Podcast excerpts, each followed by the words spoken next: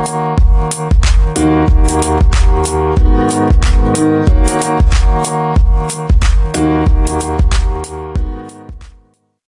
to Press On with Aaron Rios, lead pastor of Garden City Church. We pray that you are encouraged and enriched as you press on towards the cause of Christ. Welcome to a special edition of Press On. Over the next several episodes, we are going to be holding leadership series. Today, my special guest is Pastor David E. Stewart Jr. He is the pastor of New Life Church in Leominster. He's my pastor, my mentor. Um, he has spent time as a missionary. Would you please welcome Pastor David Stewart? Thank you for being here with Thank us. Thank you. Thanks for inviting me. Absolutely. Why don't you share just a little bit about your background in ministry so we can get to know you?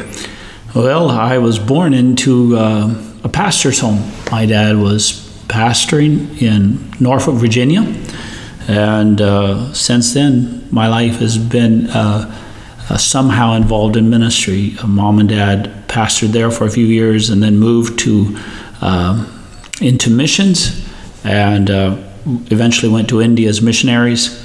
I grew up in India, as you know, uh, missionary parents. The cool thing about my mom and dad um, always helped us kids understand that we were part of the ministry, that we were important to them, and that we were there as missionaries. They weren't the missionaries, and we, the kids, just dragging along. They were we we were missionary family. We were missionaries together. I, uh, as I got older, as often happens with boys, my relationship with my dad began to grow and develop. And um, I can remember the kind of first one of those early conversations that I had with dad where he went from talking to me like his just a son, a young boy, to where now I was a son uh, with the potential of going into ministry. And remember those times where dad began opening his heart to me and I began learning beyond just moral values and basic scriptural values. Dad began uh, in different ways teaching me about ministry and growing in ministry and my relationship with Christ. And so, Dad was and still continues to be a mentor to me. Uh, I graduated from high school in India and came to the United States for college. And in college, a couple of my professors, uh, you probably remember uh, Brother Bob Elliott. He was our evangelism professor and had a real profound influence in my life, and a few other professors that really spoke into into my life. And during that season, began attending what was at that time First Assembly of God in Lakeland, Florida. Pastor Karl Strader Oh, had yeah. a very large church, and uh, certainly was Karl Strader had a, a real influence on those early days of my full time ministry. He had an incredible ability, disciplined ability to memorize scripture, and uh, his his life, his ministry challenged me. Two things that I, that I think I gleaned most. Number one. Uh, the importance of memorizing scripture. In fact, before I went into my ordination, uh, I went to meet Pastor Strader and told him I was getting ordained, and if he had any advice, I asked him to pray for me. He said, "Well," he said, "Dave," he said, uh, "preach the word. Your stories help to fan the flame, but the word of God uh, sparks the flame of faith." And so, uh, uh, his, the way he memorized scripture was the first thing, and secondly. Um, the way he gave altar calls. I never remember pre- him preaching without giving an altar call for salvation. He was a pastor, but he acted in the role of an evangelist by giving opportunity for people to get saved. And incredibly, I I don't know that I ever remember. There may have been one time in one service where somebody didn't respond and go forward uh, to give their hearts to Christ when he gave an invitation. Really, pretty incredible. Yeah, yeah. Um, so I'm hearing a little bit of uh, kind of how you started off. Your parents are in ministry. Your father is a role model and a leader. and then fast forward, and now we see you in process moving towards ministry. I'm kind of curious. Um, was there ever a season in your life uh, in the in the early years? And, I, and I've I've heard your story. I know uh, your story um, uh, where maybe you didn't you didn't want to follow in a ministry path maybe you you saw your parents in ministry and you thought man this isn't for me or was it always ingrained in you how did that develop in you I'm grateful that mom and dad never uh, told me that I was going to go into ministry. They weren't the parent that said, Well, we've dedicated you for ministry and you're going to be a pastor, you're going to be an evangelist, you're going to be a missionary. Mom and dad, I remember especially mom, often would say to us, We don't care what you do, you know, as a profession. All we are concerned is that you live for Jesus. That's good. Yeah. And so I never felt pressure from them to go into ministry. And in fact, I was, however, in a service that my dad was preaching. Who knows what he was preaching about? I don't remember. I do not think he was talking about the call of God. But as he was preaching, the Spirit of God began to deal with me about going into full time ministry. And I said yes to him. I had obviously no idea what ministry would look like for me, you know, where the paths would lead me. Yeah. But I knew in that moment that God was calling me to do full time ministry and said yes to him. That's amazing. That's amazing. That's, uh, you know, uh, my oldest daughter, Astrid, um, was involved in horseback riding when she was really little, and she had such a passion with animals. She got involved in the 4 H club, and um, I wanted to seed in her heart and in her mind that whatever she chose to do, um, that it could impact the kingdom. So even at a young age, I would tell her things like, "Well, ask the Lord, how can your love and your passion for riding horses make an impact for the kingdom?" And so now she's gotten older, and now she's in love with uh, hair and makeup, as I guess typical for teenage girls. And we're still trying to seed that. We don't want to put pressure on her that just because I'm in ministry or her mother's in ministry that she absolutely has to do that. We, in fact fact, we try to refrain from that. What we want to encourage her to do is whatever she does, take that to the Lord and see how it can impact the kingdom. And so, now, I think like like our family, you want we want our kids to understand that whether or not they go into vocational ministry, we want Jesus to be the center Yeah. of their lives. And really, whether you're in vocational ministry or whether you're a hairstylist or horse rider or a professional ball player, Yeah. uh, really, it is everyone's duty to use their gifts and their their talents for the glory and the honor of God, and that is ministry. There you go. So, um, so we're gonna we're gonna break this up into two two sections, two podcasts, and um, this first podcast we're gonna focus on how do we develop or personal development. Sure. Yeah. I, I believe that you have to learn to lead yourself uh, before you can learn to lead others. If you haven't learned to lead yourself, then you'll never really function uh, as a good leader of other people. And so, the two critical leadership development streams obviously, first is I have to learn to develop me, develop you. Um, there's several things that uh, come, come to mind as I've talked, thought about developing you. Number one, you need to have faith for the journey now. That's good. Don't live in tomorrow. Don't live in the future. Don't live in the next. What is to follow, what is to come, but live in the now. You need to have faith right now to believe that where God has you now is where you're supposed to be and understand that the now is preparing you for the next place, the next thing that God has for you. But it's not your duty to worry about what the next is or dream about the next. Your duty is to live in the now. You have to have faith for the now more than faith for the future. Wow, wow, that's great. I'm, I'm having conversations with people in different phases of life right now, and that seems to be the uh, the reoccurring theme. Is everyone is trying to prepare for tomorrow, and we feel responsible. Like that's a good thing. We want to make sure our savings looks well, our finances look well, and sometimes we get so future focused, making provisions for ourselves that we do do two things. One, we don't we don't allot any space for God to do the miraculous because we're so busy preparing, and then we miss out on what God is wanting to do in the moment. That's incredible. I found this to be a challenge uh, for me in each stage of my ministry, each stage of my life. When I was an evangelist in those early years, right out of college, um, God opened doors for me, but they were doors to smaller churches, smaller venues. And then all of a sudden, I got an invitation to preach at a quotes big church. And I started looking, and you know, that was six weeks ahead, or six months ahead, or perhaps more.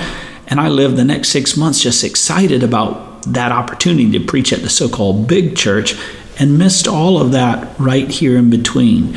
um, as my ministry began growing and develop, um, I began thinking about well the next step, the next level of ministry, how I'm going to do this or do that, and and really sometimes didn't realize that I need to have faith for right now the now is where I am. This is what I'm guaranteed. I don't have a guarantee of tomorrow. All I have is a guarantee of right now. So let me have faith to live my life now for the glory and the honor of God. That's good. That old song, Grace, uh, Hope for Today. Wait, Grace for Today? Bright Hope for Tomorrow? Yeah. Great is that faithfulness, yeah. right? That's awesome. That's awesome. Secondly, it's kind of along the same lines, but you need to find joy in the journey.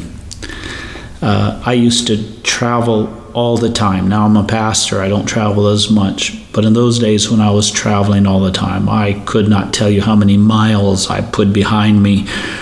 But I'd find myself on a literal physical journey. I'd get in my car and I had a six hour drive and I was just bent on getting there. I wasn't involved. One of the small regrets in my life is that I took my grandparents from North Carolina to Florida. And I treated that trip like my ministry trip. I got in the car and we're going to get to Florida. And I went through drive throughs. My grandfather was the type of man who just liked to stop and talk to people. And how I've regretted that I didn't give that trip an opportunity for him to enjoy. Uh, instead, I had to pull through the drive throughs at McDonald's. I would there were times, actually, once or twice after my marriage, where I about killed my wife and I trying to eat French fries while I was driving. Why don't you just stop and enjoy the journey? You need to find joy in the journey. There's so many beautiful things I began to appreciate when I was driving the sunsets or the sunrise. Appreciate just be able to pull into a, a rest area and enjoy the flowers or just sit on a park bench for a few minutes. Enjoy the journey. Um, you are today where you are. You believe you're where you should be right now. So enjoy it. That's good. That's good. Yeah, you know, I just took a, a vacation and we drove from New England all the way down to North Carolina. And this was intentional for us to enjoy the journey. So we even stopped in Philly. Um, I went to Geno's and Pat's in one sitting and ate two foot long cheesesteaks. Wow. Um, but I, the, the, goal was to really enjoy. And just like you said, um, because I've driven from Florida up to New England and I, I didn't do it with the best attitude. I wanted to just get to the destination, and so um, so it seemed like a bother when your kids wanted to yeah, stop or when absolutely. they wanted to eat. This is just it was an irritation. Yeah, but this go around it was it was so enjoyable. In fact, it was just it was fun. We did handstands at, at the uh, at the rest stops, things you know, just playing with the kids and and really and it and it. At first, I felt the that initial like oh i, I want to just hurry up and get there. But once i i settled that and i, I didn't feed into that and i i, I told myself that the journey is what we're going to enjoy. And can i tell you it was the most re- rewarding time that i've had with my family in a long time. That's excellent. Number three uh, exercise your strengths. I know that you've been in CrossFit. um, I don't know that you ever have done um, uh, bodybuilding in terms of you know you know standing in front of people. Well, to look at me, you can tell I haven't. So, um, uh, but as I understand it, I have obviously never done it as well. But as I understand it, those guys who do bodybuilding in the shows, they're required to to you know turn their body and pose in different ways. But even in the way they pose, they're trying to reflect uh, the muscles that they have developed greatest, the, the, yeah, their, yeah. their strengths. And I think in leadership, we have to recognize, I have to recognize that I have some weaknesses, but God's given me some strength. If I can exercise the strengths, focus on those strengths, I can become a much better leader. So here are just a few tips. They're, these are really simple, but here's a few things that you can do to help uh, to exercise your strength. Number one, study. And to study means I read. One of the best pieces of, of advice I ever got was from Beth Grant, who told me when I was just young in ministry, she said to me, David, while you're still young and single, develop a good habit of reading. And I, those words reverberate, and they've been a blessing Uh, probably have not done as much as I should have, but the reading that I've done has been a blessing. Secondly, observe, watch what others are doing. One of my mentors, Charles Greenaway, once asked me, said, David, do you like good preaching? He said, Your people do as well. He said, If you want to be a good preacher, then listen to other good preachers. And so, way back then, I just began a habit that, that lasts till today, even today, almost every week. I will, on YouTube or on some other platform, will listen to men or women who have uh, exceptional communication and preaching skills because I can learn from observing them. Number three, question. Don't be afraid to ask questions. Um, as you know, I am a presbyter, what our denomination now calls a presbyter. I sit on the presbytery board. When I walked into my first presbyter's meeting, there happened to be a seat beside the man who was at the time our, our secretary treasurer, who is now our superintendent. There was an empty seat beside him, and so I went and purposely sat down next to him because for the next many meetings that I would attend, if there was something that came up in that meeting, I didn't know a term, I didn't understand, I'd lean over and I'd ask him a question. I'm willing to look stupid so that I am not stupid. uh, so ask questions. Number two, uh, exercise your strengths by finding a good teacher. You can call it a mentor, a coach, whatever word you want to call it. But you need to find somebody who can speak into your life, someone whom you respect, somebody who's already take, walked the journey, but someone who has compassion and authority who can speak into your life. Find a teacher. Number three, practice. Practice um, as I was thinking about this podcast, I thought about you and how uh, in your past you, you you were a member, you you had a band, you led a band. Uh, you, you begin as a garage band, so to speak. you don't think about becoming a stadium performer until you have put a lot of time into being a garage band. Uh, it takes a lot of practice. Uh, I remember my singing started um, when I was about 10 years old, my aunt and uncle, who sang duets in church once in a while, recognized some talent in me and asked me and my little sister to sing with them. And we, we sang in church. Uh, from there, I learned to play the guitar, and uh, my sister and I would sing together. And then I slowly began singing uh, solos. Over the years, it progressed. I took voice lessons and every day would go and practice what I was being taught in these classical uh, Western uh, voice lessons. I would practice and practice uh, um, being able to, to, to, to use those skills that my teacher was training me with. And it progressed until where, over the years now, uh, just by God's grace, and I tell this hopefully not to boast, but just as, as an example, over the years now, progressed from singing in that small rural church with my aunt and uncle to having had the opportunity to uh, to sing in the in the I guess you would call it a stadium where the Indianapolis Colts played, where the, I've I've wow. sung in the wow. in, the, in yeah. the big arena where the Phoenix Suns play basketball. I've I've stood there and been able to sing there in, in those venues. Um, it didn't happen overnight. Uh, leadership doesn't happen overnight. It takes practice. And understand that sometimes practice is frustrating. I, I know that you know this. You play the guitar, the piano. Um, it's just, it's over and over and over again. You think, man, I, why can't I remember being in the studio one time recording music and standing there in front of the microphone and thinking to myself, why am I doing this to myself? It was so absolutely painful. Yeah. But it turned out that that album, that very album that I remember thinking that became one of the one of the albums that most people appre- uh, one or two songs on there became just uh, songs that people really loved and appreciated. So practice.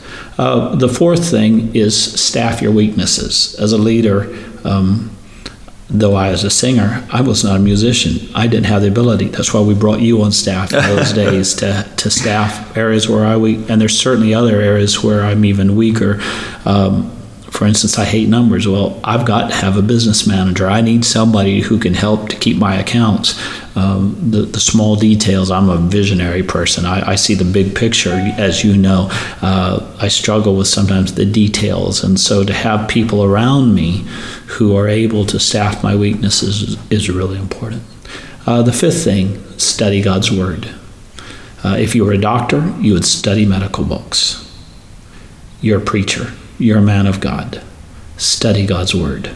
Study God's Word. There's no excuse for not knowing God's Word. You've got to study. Study, as you've heard me say, read it, meditate on it, memorize it, and above all, live it.